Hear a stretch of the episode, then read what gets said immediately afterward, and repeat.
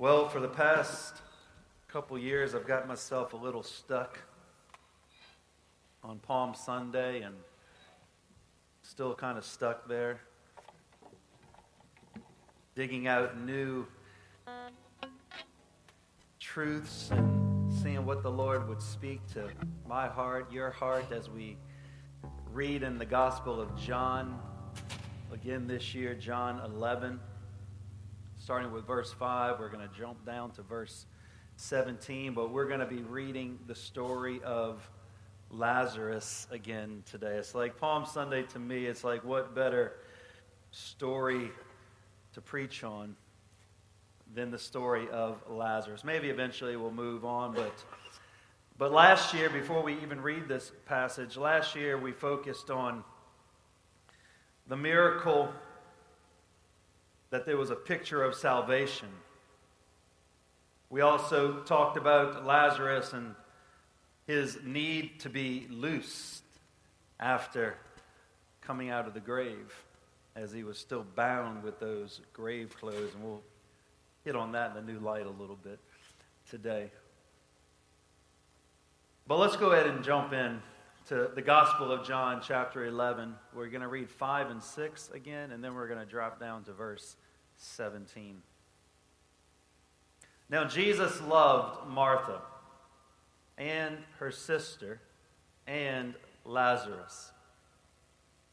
So when he heard that Lazarus was ill, he stayed two days longer in the place where he was. A little bit of a conundrum there in those two scriptures. But let's drop down to verse seventeen. Now, when Jesus came, he found Lazarus had already been in the tomb for four days. Bethany was near Jerusalem, about two miles off, and many of the Jews had come to Martha and Mary to console them concerning their brother. So when Martha heard that Jesus was coming, she went and met him, but Mary remained seated in the house. Martha said to Jesus, "Lord, if you had been here, my brother would not have died. But even now I know that whatever you ask from God, God will give you." Jesus said to her, "Your brother will rise again." And Martha said to him, "I know that he will rise again in the resurrection on the last day." And Jesus said to her, "I am the resurrection and the life."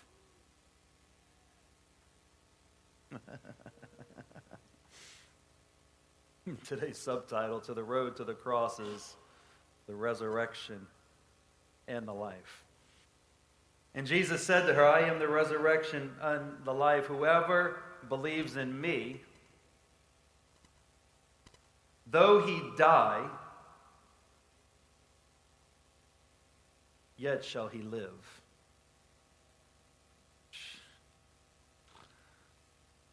And everyone who lives and believes in me shall never die.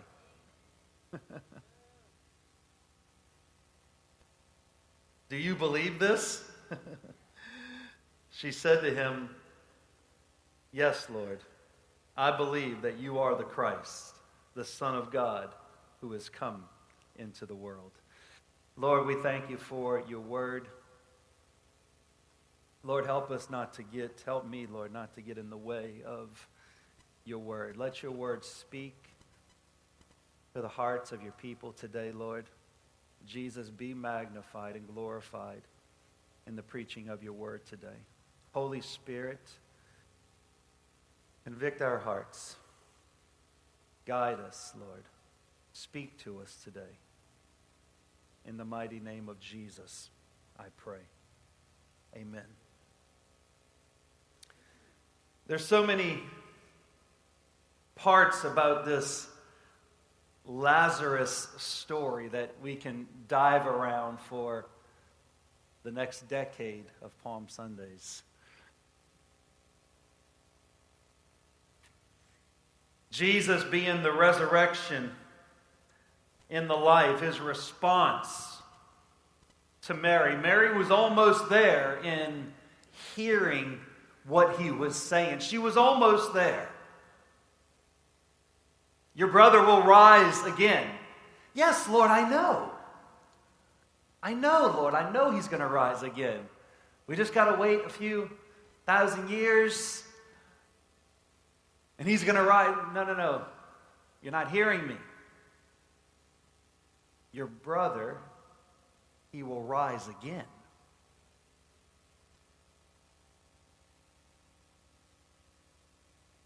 Jesus' response to the question presented to him. You see, Lazarus, this miracle, was a precursor, preparing the people, preparing us to believe that Jesus really rose from the grave.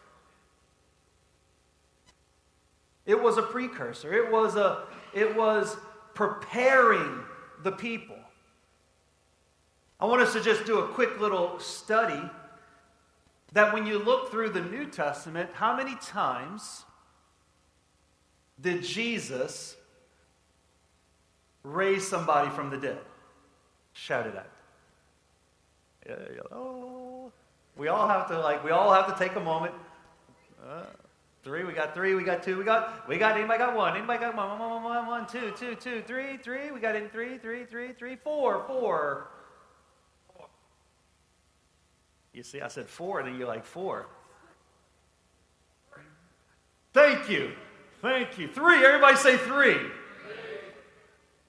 Yay, good job. A plus student. Chocolate? You don't even let me have chocolate. How do you get chocolate? I actually threw away candy this morning. Imagine that. Three times in his three plus years of ministry. Now, I wish we could. I wish records were in, were this detailed and Google was this detailed. As Google is and as smart as Google is, I finally, I said to what kid did I, oh, I said that we had some friends in town and I, one of the very inquisitive children, and one of them asked me a question, and and um, and I have the phrase, you know, well, to my kids when they ask me something I don't know right offhand, I'm like, well, you got to go ask Mister Google. And um, I, she asked me a question. I said, I don't know. You got to go ask Mister Google. And And it just so happens that the school, our school in Shanghai, which they were in just a, just a few months ago, our principal's name is Mister Google. And she says, oh, but I'm not going to see Mister Google anymore. You know, it's G U G O L. And I'm like, no, not Mister Google, Mister Google. Took her a little while. It kind of went over her head. But in three years, I would love to be able to see in that three and a half time frame, if Mister Google was this smart, how many people actually lived and died? Not necessarily during Jesus' whole life, but even just that three plus year time of ministry.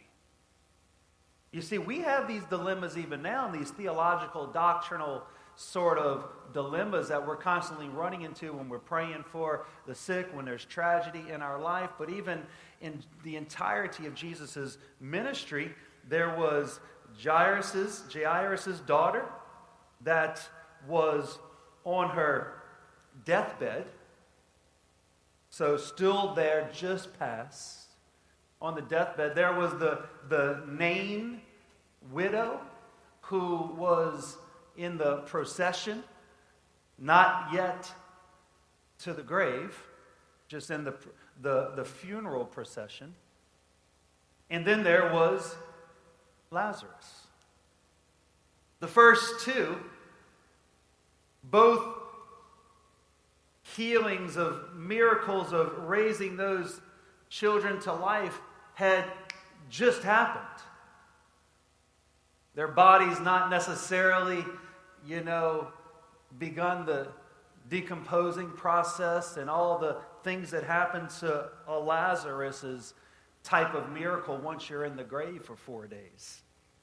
But here comes this Lazarus situation. If you want to know why, in my opinion, when they brought the news to Jesus that Lazarus was ill, in the very next verse, instead of, and Jesus came quickly to Lazarus's house and prayed for him and healed him. No, the very next scripture, as we know, says, then Jesus waited two more days.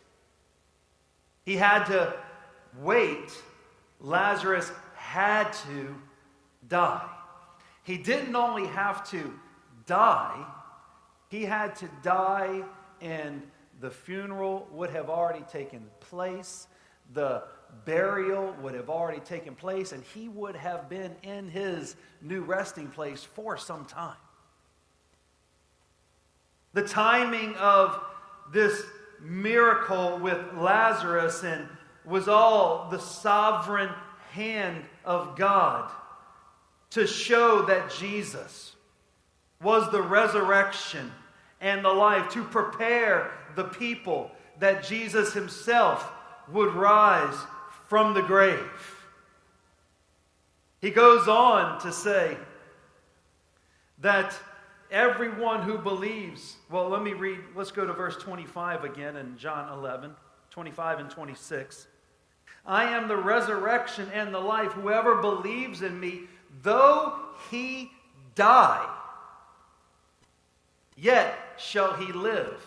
We know that popular passage in Philippians. Tell me if it rings true or if it rings similar to that scripture in John eleven twenty-five, where in Philippians one twenty-one it says, for me to live is Christ, and to die is gain. We've been talked a few times in recent weeks how the Apostle Paul teaches that I die daily. The whole picture of Lazarus, as, as we dug in a little bit last year, the picture of salvation, the whole picture of Lazarus is showing that, that we must die first to be raised to new life.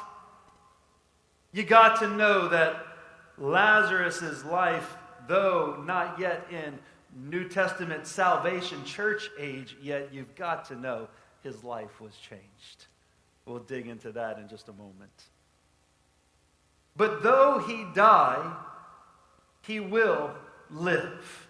Whoever believes in me, though he die, he will live. You know, let me ask you a question, and it's one that we We may have prayed before. It's one that maybe we've heard somebody pray before. It's maybe one that, a prayer that we wish we could pray. But if I were to ask you the question today, would you die for the cause of Christ? Some of us would immediately say yes. Some of us would really want to immediately say yes. Some of us would know that yes would be the right answer. That might actually be the, maybe the almost truest part of it, the whole thing. That if I was to ask you that, as I just did, we'd want to be able to say yes, and we'd want to be able to mean it. Amen. It's almost easier to think about dying for somebody whom is close in your life. You think about every mother or father in the house. Would you die for your children? And we would all immediately say, it's almost easier. It's almost a little alarming. But hey, it's just the facts. We would. We would immediately put ourselves in harm's way to get our children out of harm's way. Boom. It just wouldn't have to think about it. Just, it would just happen.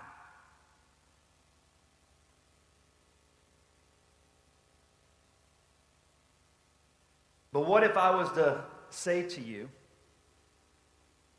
that you didn't have to physically die But would we live life for Christ as though we were dead? Now it gets a little, a little bit more in the here and now, because nobody thinks that I'm going to walk out that door today and this is going to be my last hour on the earth, for the most part. But if I said to you, from this moment forward, how about instead of saying that I'll, I'll die for the cause of Christ, how about we live for the cause of Christ as though we died? Do you hear the scripture today? Is the scripture beginning to ring true in your ears and in your heart a little bit more? Whoever believes in me, though he die, yet shall he live. It's not talking about a physical death, even though we see in Lazarus the picture of this, this physical death that takes place. But in our case today, as, as oxygen is still flowing through our lungs today, and, and we're still moving and living beings, the question is, will we live like a people who were dead in Christ? Death comes before life.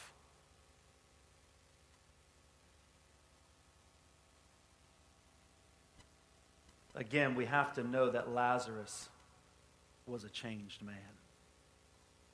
It was after the resurrection of Lazarus that the road to the cross began its final ascent. We know that the road to the cross was always the destination for Christ. We know that the Lamb of God was slain before the foundation of the world. It wasn't a second thought. It wasn't plan B. But we know these things. But it was with this, this unbelievable miracle of a man four days dead being called forth back to life. The pictures that it presents to our spirits is just could be searched for for many, many sermons and private devotionals. But it was at this miracle where the road to the cross began that final ascent. In John chapter eleven, continuing in verse forty-five, it says, "Many of the Jews, therefore, who had come with Mary and had seen what he did, believed in him." Believed in him because of the miracle.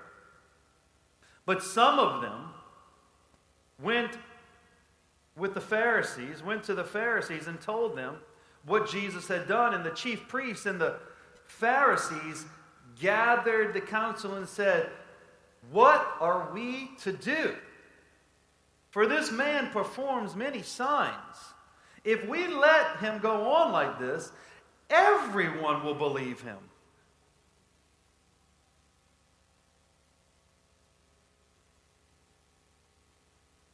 I wish that was true. Remember, that was spoken by the religious man. "And the Romans will come and take away both our place and our nation."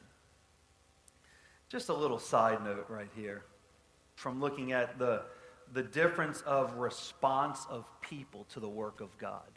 This is really a heart check. Because here you've got this unbelievable miracle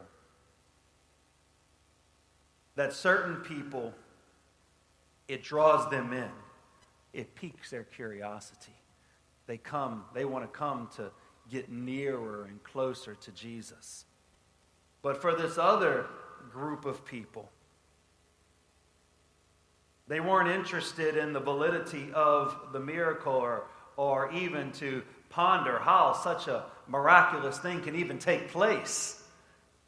Maybe, perhaps, this man could maybe be who he says he is. No, but instead, people with wrong motives will always find a way to justify their actions. Think about that for a moment. These religious people, and let's just not put them in just like a religious category, they just simply were not for Jesus. They just weren't for him. They just didn't believe that the miracles were real. They didn't believe that the words that he spoke were truth. They didn't, they didn't perceive, as did the majority of the others, that he spoke with authority, so he's something's different about him. None of these things rang true with them. And so therefore, their motives were, were different. Their motives weren't seeking for truth, but their motives were seeking for their own selfish gain. And when a person's motives are astray, they're array, they're just, when a person's motives is off seeking their own things or stuck in their own muck, we can always find a way to justify our actions. They went from, man, if we don't do anything, they, everybody might believe them. We might lose, lose our prominence. Nobody's going to be listening to us anymore. Nobody's going to come to our church services or come hear us speak and teach on the law. But secondly, they went even, stretched it even further, which in one way it became true. The Romans will come and take away both our place and our nation. It was almost as if that was prophecy as well. But they look and they find reasons that were inevitably going to be what kind of prompted them to begin this plot. It didn't stop right there at verse forty-seven, but then it really, or forty-eight, but then in forty-nine, as we know, that with Caiaphas, who was the high priest that year, he said to them, "You know nothing at all, nor do you understand that it is better for you that one should die for the people, not that the whole nation should perish." And he did not say this on his own accord, but being high priest that year, he prophesied that Jesus would die for the nation, and not for that nation only, but also gather in to one the children of God who were scattered abroad, so that from that day on, they made plans to put him to death.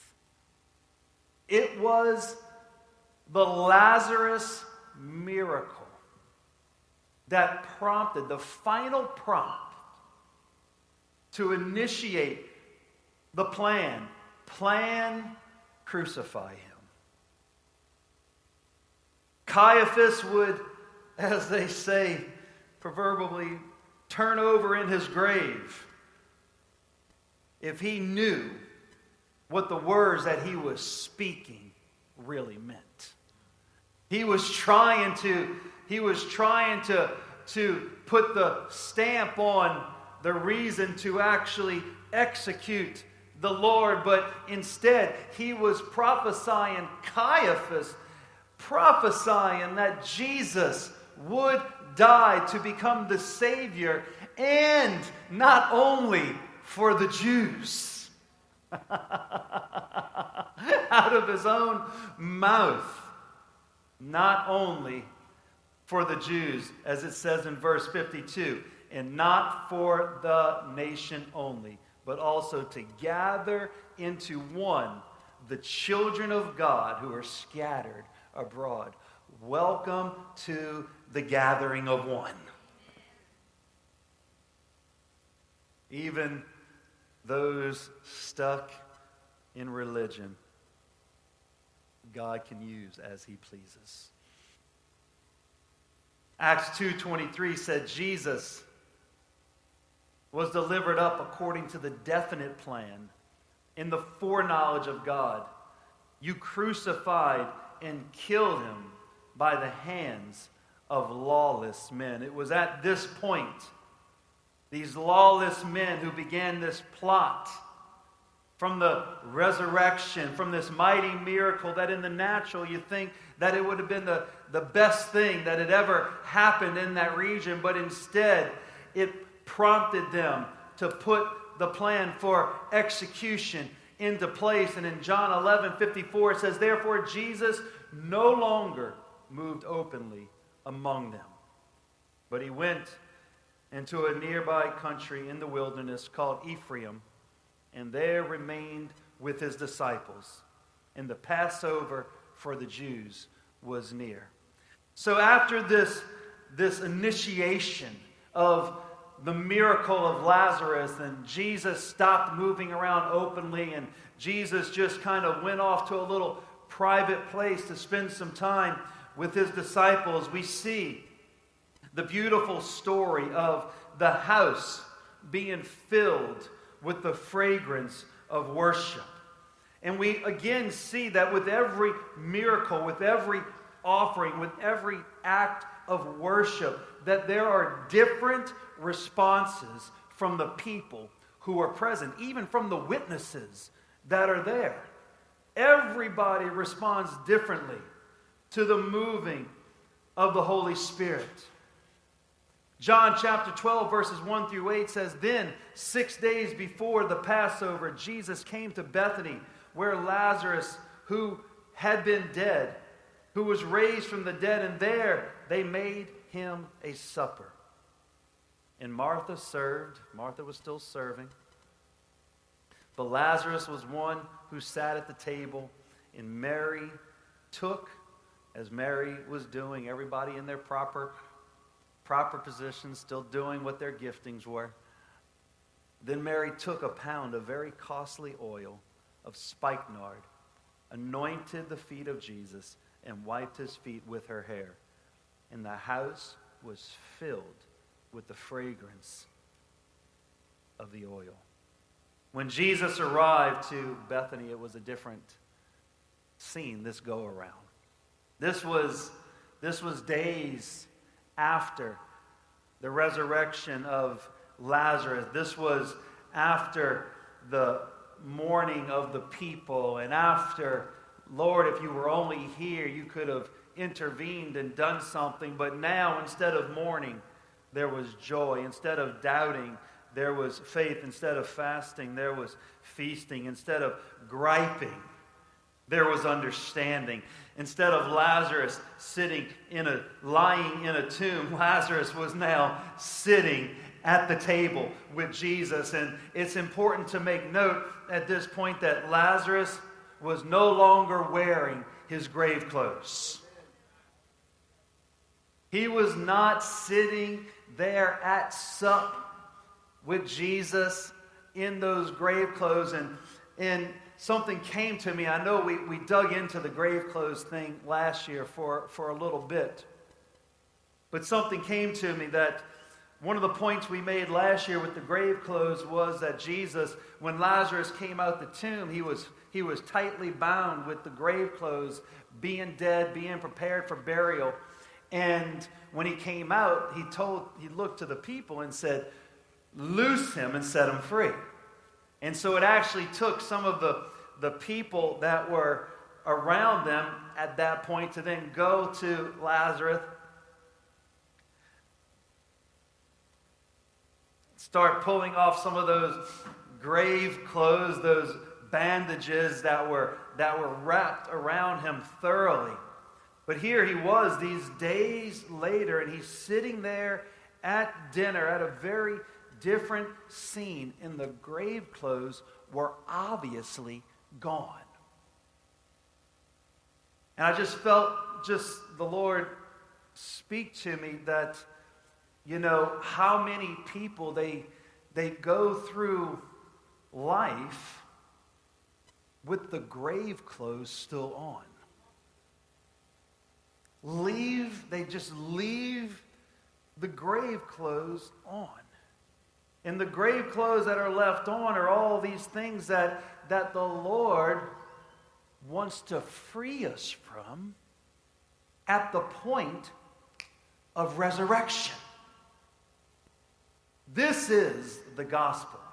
I know it doesn't happen the same way for each person, but I'm telling you, Lazarus, though he was dead, he was called to life, and he was given the instruction to get rid of the grave clothes, and the grave clothes went. It's a picture. It's a picture of the process of leaving behind that which is old and stepping into the newness of life. It's a process of leaving all the stank behind and stepping into the new way of living. Lazarus was there at the table with the Lord, with Sister Mary and Sister Martha, serving them, I'm sure, wonderful hummus and pita, mm, and some olive oils and some olives. Woo! Garlic, serving them some of this just all fresh as he sat there and enjoyed it. And as they sat there at sup, there was this offering, another offering, a famous offering that took place, one that we're aware of with, with Mary, where she came and she, she broke open this, this jar of oil. It wasn't just any jar of oil, it was a it was a costly jar of oil, but it wasn't, the cost was part of the offering, but it wasn't the whole of the story. Because when she broke this, this offering, and when she began to anoint Jesus' feet with this oil, the fragrance of Mary's worship, Mary's gratitude, Mary's love for the Lord, the fragrance of that began to fill the house. It filled the house. You had no doubt. You had no doubt when you walked into that house that there was an anointing oil that was released in that place. It filled the entire atmosphere. It was an act that was expensive, yes, showing us that our worship of the Lord is going to cost us something. That's what sometimes we don't figure out. We don't figure out that our worship of the Lord, yes, he's come to set us free. Yes, he's come to give us abundant life. Yes, he's come to give us eternal life. But all those things don't negate that it's going to cost us something in this life. And Mary's worship was an expensive, costly worship, yet the effects of it filled the house with a fragrance of worship. Even in the most beautiful times, and it's one of the things that makes you scratch your head every time, you know, you come into the, the house of God, and, and each one of us individually, individually, each one of us need to know that when we come into the house of God to worship, even more so than, than receiving the word preached. Worship is the thing that we will be doing for eternity. The word preached is what is preparing us. It's what is just helping us along the journey. Worship is something that we're going to be doing. And, and I want you to envision when we come into the house of worship that you're actually individually, you're breaking open this fragrant oil, in that your worship is actually incense before the Lord. It's incense individually. That's why individually we each need to be worshiping, filling the house of God. That's why whenever somebody is, is struggling with worship, their, their real struggle is with loving Jesus. It's with loving Jesus.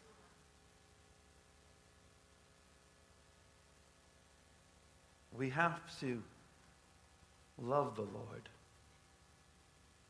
before you're going to be willing to worship him. Break open the incense. But even then, you've got people in the house like Judas was in that house throwing some stink oil on the fragrant oil. There she is worshiping, and there Judas says, you got to know it's a picture. Why is this fragrant oil not sold? Why is it being poured out here in this setting so freely? He didn't say this because he cared for the poor, but because he was a thief. We know these things. But some will look at us and say, your offering of worship is a waste. And even if they don't say it with words, they might say it with actions. Might try to pull you away from worship. Might not be people who worship themselves. This offering is a waste. Some will even, like a Judas type of spirit, and Judas didn't start this way. He was chosen like the others. Some will despise the offering that we bring. But nonetheless, worship must go on. And so the people came to see the miracle man. Large crowds, in verses nine, John twelve, nine through eleven, large crowd of Jews learned that Jesus was there, and they came not only on account of him, but also to see Lazarus, whom he had raised from the dead. The chief priest made plans to put Lazarus to death as well, because on the account of him, many of the Jews were going away and believing in Jesus. On account of this miracle man, they were believing. Now I'm going to say something that is just so true, but it's, it's, it's a little hard. I'm going to speak it of, of ourself, myself, and it's just the reality. But the reason churches, the reason we need websites and Facebook and Instagram and YouTube and all these marketing campaigns, fancy lights and productions, it's just simply because the dead is not being raised among us like they should be.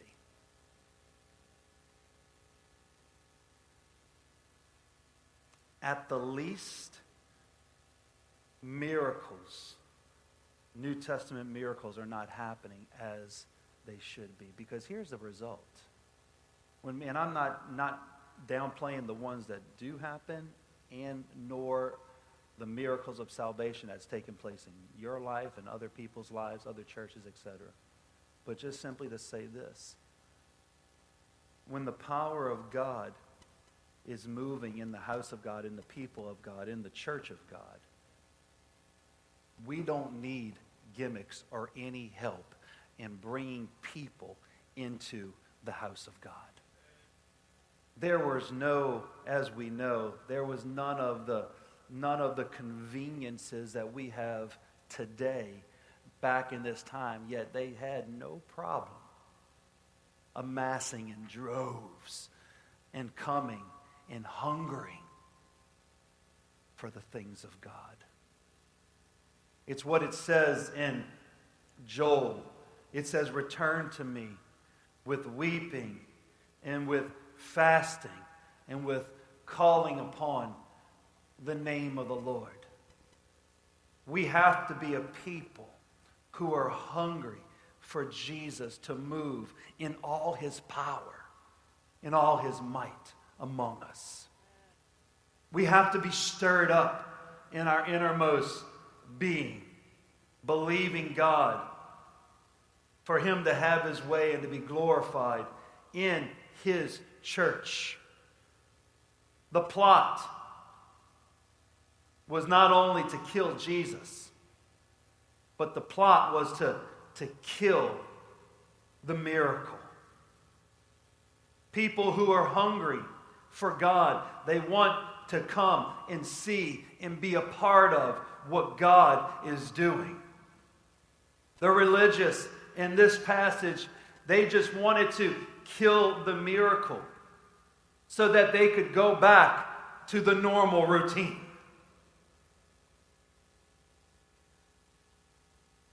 These were the final days to the day that we've come to today. Palm Sunday in the triumphal entry. You can see how important they were. Every part of it, with the main event at this point until Jesus' crucifixion and resurrection, the main event being that resurrection life that came into that man, Lazarus. Now what we're going to do is I'm going to read the triumphal entry passage, and then we're going to go straight into the Lord's table today. And I'm going to encourage you to, to come out on Wednesday, and we're going to pick up with the Lamb enters Jerusalem. And we're going to look at on Wednesday all the significance of the Lamb entering Jerusalem. But it says here in John chapter twelve, verses twelve through nineteen. The next day, a great multitude that had come to the feast, when they heard that Jesus was coming to Jerusalem, they took branches of palm trees and they went out to meet him. And they cried out, "Hosanna! Blessed is he who comes in the name of the Lord, the King of Israel." Then Jesus, who had found that young colt, sat on it, as it is written, "Fear not, daughter of Zion. Behold, your king is coming, sitting on a donkey's colt." His disciples did not understand these things at first, but when Jesus was glorified, then they remembered these things that were written about him, and the things that had done these things to him. Verse seventeen. Therefore the people who were with him, when he called Lazarus out of his tomb and raised him from the dead, they bore witness. They weren't going anywhere. For this reason, the people also met him, because they had heard he had done this sign.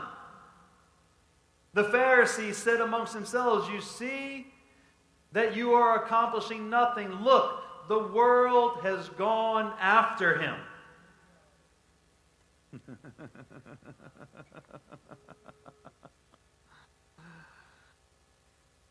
The word had definitely spread. Since Lazarus is being raised from the dead, the curiosity of the crowds grew. The gathering of what seemed to be all the world was taking place right before them. But little did they understand, and little yet did they know, that Jesus' entry into Jerusalem was really just the foretold, prophesied entry of the Lamb of God, who was being prepared for slaughter. Come back on Wednesday, and we're going to pick up right there. Let's go ahead and stand to our feet, and let's bring the Lord's table and prepare that, those items right now, please. Worship team, if you would come. I'm just going to pray right now. Lord Jesus, we thank you, God.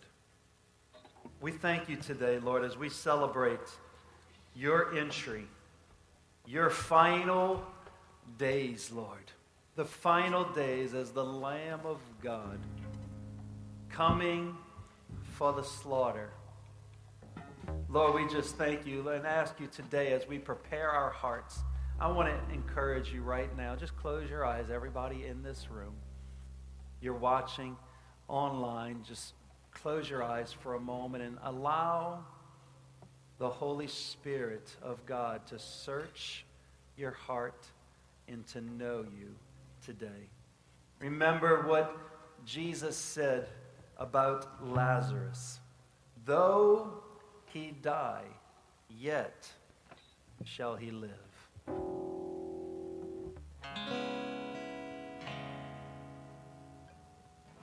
live is Christ, to die is gain. Even on this Palm Sunday today, I'm going to ask you just to just to allow yourself buried once again, just to come before the Lord, dying to ourselves so that we can live to Christ, living in a way as though we were dead. Our desires, those things that we work through every day, those things that get in the way, hallelujah, that we just once again, we just say, Lord, let your life, let your life have its way in our life, in the mighty name of Jesus. If you need to ask the Lord for forgiveness of sin, you need to ask the Lord to come into your life, maybe for the first time or maybe just as a renewed commitment unto the Lord, do that right now as, as we just take a moment of reflection, a moment of just meditating on this word in the presence of God. Though